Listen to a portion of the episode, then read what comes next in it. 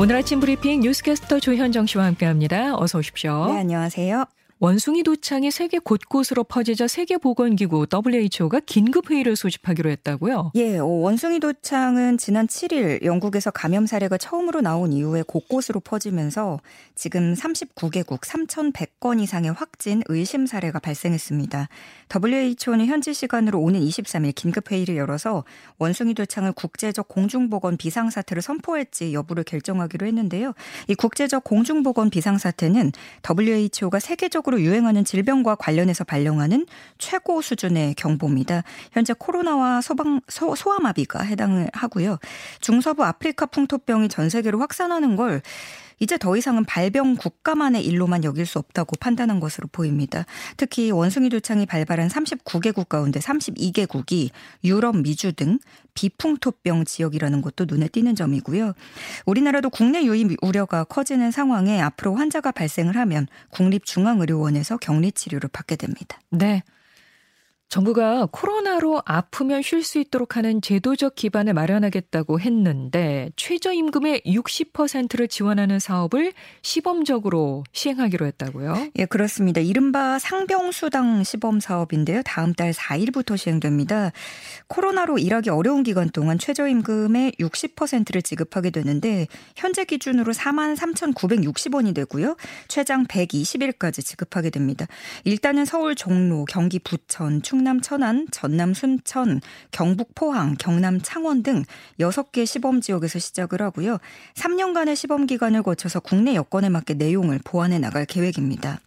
2021년도 보건사회연구원 조사에 따르면 노동자의 절반이 되지 않는 약 46%만 유급병가를 사용하고 있고요. 또 물류센터 근로자들이 코로나 증상이 있는데도 쉬지 못하고 출근을 하면서 집단 감염으로 확산된 경우가 2020년 5월에 있었던 거 기억하실 겁니다. 네. 어, 무엇보다 질병으로 고용 과정에서 이탈하고 소득에도 문제가 생기고 제때 치료받을 수 없는 문제들을 해결하기 위해서 이번 제도가 도입되는 건데요. 아직은 갈 길이 멀지만 이렇게 제도적 뒷받침으로 문화적인 기반까지도 마련되는 첫 발이 될 수 있길 기대해 봅니다. 네. 어제가 노인 학대 예방의 날이었어요. 어, 코로나에 단둘이 있는 시간이 늘어나면서 노인 학대 건수가 더 늘어났다는 소식이 어제 많이 나왔더라고요. 아, 네, 그렇습니다. 그 보건복지부가 발표한 2021년 노인학대 현황 보고서에 따르면 지난해 노인학대 신고 건수는 19,391건으로 전년보다 14% 증가했습니다. 특히 이전에 신고가 접수돼서 다 종결이 되고 해결된 것 같았는데 다시 학대가 발생한 재학대 건수가 무려 20.4% 증가했습니다. 학대가 발생한 장소는 가정 내에서가 88%, 생활시설 7.9%, 이용시설 1.3% 순으로 가정 내에서의 학대가 압도적으로 많았습니다. 네. 그리고 이전까지의 노인 학대 가해자는 줄곳에서 1위가 아들로 조사가 됐었거든요. 그런데 지난해 처음으로 배우자가 학대하는 경우가 가장 많게 나타났습니다. 네. 이건 코로나 사태가 장기화되면서 단 둘이 있는 시간이 늘기도 했고 애당초에 시간이 흐르면서 노인 가구 자체 비율이 크게 증가하기도 했습니다. 반면에 자녀와 함께 동거하는 노인 가구는 줄어들었고요. 어, 특히 부부 중에 한 명이 병을 앓고 있는 등의 이유로 정신적 신체적 의존도가 높은 경우에 학대가 더 빈번하게 발생을 했는데 중증 질환으로 인해서 돌봄이 암이나 간병이 필요한 상황에서 학대 위험성도 더 높아지는 겁니다. 네. 안타까운 일이죠. 어, 복지부는 노인 학대 재발을 막기 위한 신고 및 재발 방지 대응 체계를 강화할 계획이고요. 신고 전화 1577-1389를 365일 24시간 운영하고 있습니다. 네, 주변에 노인분들 많이 계세요. 예, 혼자 사시는 분들도 네네. 계시고 이렇게 정말 관심을 갖고 혹시 어디 아프신 건 아닌지 음. 혹시 무슨 일이 발생하는 건 아닌지 이렇게 동네에서 좀 같이 좀 살폈으면 좋겠습니다. 네. 코로나 장기화로 학생들의 학력 저하와 그 간극도 커지고 있다는 소식을 저희가 전해드렸었는데 조희연 서울시 교육감이 특위를 꾸려서 적극적으로 대응하겠다 이렇게 밝혔네요. 네, 어, 조희연 서울시 교육감은 이번 지방선거에서 승리를 했죠. 서울시 교육감이면서 3선이기도 하지만 네네. 지난 13일에는 전국 시도교육감 협의회장에 내정되면서 앞으로 이 민감한 교육계 사안에 대해서 조희연 교육감이 어떻게 의견을 낼지에 대해서도 관심사였습니다. 영향을 그렇습니다. 받게 되니까요. 예. 조희영 교육감은 무엇보다 코로나 확산에 따른 학습 중간층 붕괴의 우려를 표하면서 이에 적극적으로 대응하겠다고 밝혔는데요. 가칭 코로나 상흔 회복 교육 특별위원회를 구성해서 학력뿐 아니라 신체와 정서, 사회관계 등 모든 문제를 종합적 관점에서 점검하고 대책을 마련하기로 했습니다. 우선 기초학력 진단 강화 측면과 지원 강화 측면에서 방안을 강구하겠다는 입장이고요. 무너진 기초학력부터 끌어올리겠다는 건데 이 부분은 일제고사 문제와도 연관이 돼 있기 때문에 좀 더 심도 있는 논의가 필요한 부분이고요. 어, 그 밖에도 추진단은 학교 폭력 대책, 초등 돌봄 해결, 학교 자치 확대 등 다섯 개 과제를 집중적으로 다룰 예정입니다. 우리나라의 음. 국가 경쟁력 순위가 올해 세계 27위로 전년보다 4단계나 떨어졌다고 합니다. 예, 기획재정부가 발표한 스위스 국제경영개발대학원의 국가 경쟁력 평가 결과에 따르면요. 한국은 평가 대상 63개국 가운데 27위로 전년 대비 4단계 하락했습니다. 2016년 어, 이후에 7년 만에 가장 큰 하락폭을 보였는데요. 우선 GDP 대비 재정 적자가 크게 늘었고 기업 생산성은 떨어진 반면에 노동 시장은 경직된 게 주된 이유로 꼽히고 있습니다. 어, 국내 경제 순위는 5위에서 12위로 떨어졌고 국내 투자 국제 투자는 33위에서 32위로 고용 부문은 5위에서 6위로 후퇴했습니다. 또 정부 정책이 시장 변화를 따라가지 못하고 있는 것으로 평가가 됐고요. 다만 전체의 4대 분야 가운데 유일하게 인프라가 17위에서 16위로 한 계단 상승했습니다. 한편 이번 평가에서 지난해 3위였던 덴마크가 1위로 올라섰고요. 아시아권 국가에서는 싱가포르이 3위, 홍콩이 5위, 대만이 7위를 기록해서 10위권 안에 진입을 했습니다. 미국은 지난해와 동일한 10위를 기록했습니다. 네. 사상 최악의 적자를 겪고 있는 한국전력이 올해 3분기 전기요금 인상안을 정부에 제출할 예정이라고 합니다. 정부가 어떤 결정을 내릴지 주목이 되네요. 네, 한국전력은 오늘 정부의 전기요금 일부인 연료비 조정 단가를 올해 3분기 직전 분기 대비 킬로와트 시당 3원의 인상과 함께 인상폭 확대 등이 필요하다는 내용의 공문을 보낼 예정입니다. 어, 킬로와트 시당 올릴 수 있는 요금 인상폭은 직전 분기 대비 최대 3원인데요. 한전은 이 최대 폭도 3원 3원에서 5원으로 인상할 것을 요구하고 있습니다. 오늘 이제 한전이 공문을 내면 정부는 오는 20일까지 답변을 줘야 하고 인상안이 확정되면 다음 달부터 적용이 되는데요. 한전은 올해 1분기에만 약 8조 원의 적자를 낸 데다가 부채가 156조 원이 넘는 등 경영난이 심각한 상태로 알려졌습니다. 어, 3분기 전기 요금이 인상된다면 그 다음 달에는 가스 요금 인상이 예정돼 있기 때문에 동시에 오르게 되는 거고요. 그렇죠. 예. 정부도 전기 요금 인상 필요성을 인정을 하고는 있지만 물가가 워낙에 치솟고 있는 상황이라서 국민들의 부담이 가중발 가중될 수밖에 없어서 고민에 빠진 모습입니다. 어, 국민의힘 권성동 원내대표는 물가 민생 안정을 기해야 한다고 말을 하면서도 전기요금 인상 요인을 문재인 정부에서 억눌렀기 때문에 지금은 인상이 불가피한 상황으로 보고 있다고 답을 했고요. 또 박일준 산업통상자원부 2차관은 전기요금은 인상보다 인상 폭이 중요한데 지금처럼 1원, 3원 올려가지고 해결할 수 있는 상황이 아니다라고 강조하기도 했습니다. 네. 모르겠네요. 좀 가슴이 좀 답답해집니다만. 네. 예. 화물연대 파업이 우여곡절 끝에 끝나면서 시멘트 업체들이 제품 출하를 정상화하고 있는데요. 그런 가운데 레미콘 운송업계도 파업 조짐이 나타나고 있다고요. 예, 지금 비용 인상안을 두고 레미콘 제조사와 차주들 간의 합의를 찾지 못하고 있습니다. 차주들은 자신들의 의견이 관철되지 않을 경우 파업도 불사하겠다는 의사를 밝혔는데요. 레미콘 운송 차주들로 구성된 전국 레미콘 운송 총연합회는 운송료를 회당 5만 6천 원에서 7만 1천 원으로 올려줄 것을 요구 요구하고 있습니다. 또 요소수와 명절 상여금 등을 지원해달라는 주장인데요. 협상이 결렬되면 다음 달 1일에 파업에 나선다는 경고입니다.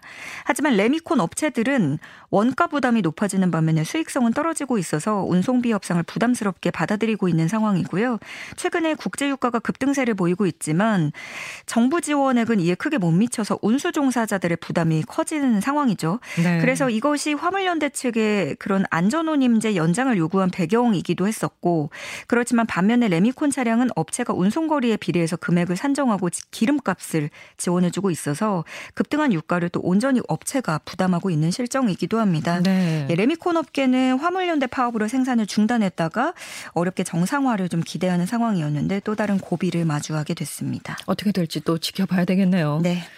문재인 전 대통령의 양산 사저 앞에서의 시위가 계속되고 있는 가운데 이제는 서울 윤석열 대통령 자택 앞에서 또 맞불 집회가 벌어지고 있어요. 예, 어, 문재인 전 대통령 양산 사저 앞 시위 중단을 촉구하는 맞불 집회가 윤석열 대통령 서초동 자택 앞에서 지난 15일부터 이어지고 있습니다. 예. 이들은 문재인 전 대통령 사저 앞에서 열리는 시위 소리를 그대로 녹음해서 서초에서 대형 확성기를 통해서 내보내고 있고 양산 시위가 멈출 때까지 이어가겠다는 입장입니다. 그리고 윤석열 대통령이 말했던 대통령 집무실 주변도 시위가 허 가되는 판이니 다 법에 따라 되지 않겠느냐라고 했던 발언에 대한 사과를 요구하기도 했습니다.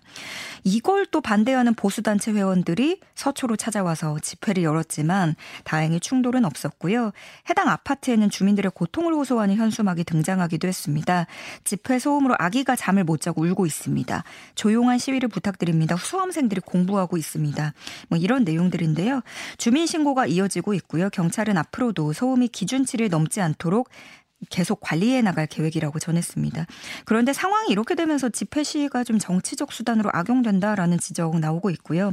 무엇보다 사회적 약자의 집회마저도 좀 부정적 영향을 미칠 것이 우려되는 상황입니다. 오늘로 예정돼서 기대감이 한껏 모아졌던 누리호의 2차 발사가 또다시 중단됐습니다. 이 발사대 고정까지 마쳤는데 좀 아쉽네요. 예, 어, 발사대로 이송돼서 기립까지 마치면서 여기까지는 모든 게 순조로웠는데 네. 어제 오후에 들어서면서 상황이 급변했습니다. 점검을 하던 도중에 센서에 이상이 감지된 건데 문제가 발견된 곳은 발사대 발사체 1단부 산화체 산화제 탱크입니다. 네. 산화제 충전 수위를 측정하는 레벨 센서 신호 점검 과정에서 이상이 나타났고 요. 결국 발사체를 내려야 할 상황까지 오게 된 거죠. 한국항공우주연구원은 1차 발사 때 기계적인 문제와는 달리 이번에는 전기 계통에서 장애가 발생한 걸로 보인다고 밝혔고요.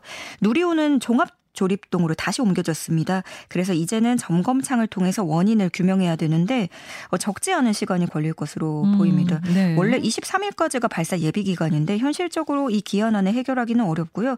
전문가들도 아무리 짧아도 최소 한 달은 걸린다는 의견입니다. 여기에다가 이제 장마철이 겹치는 것도 또 제약을 받는 상황입니다. 네.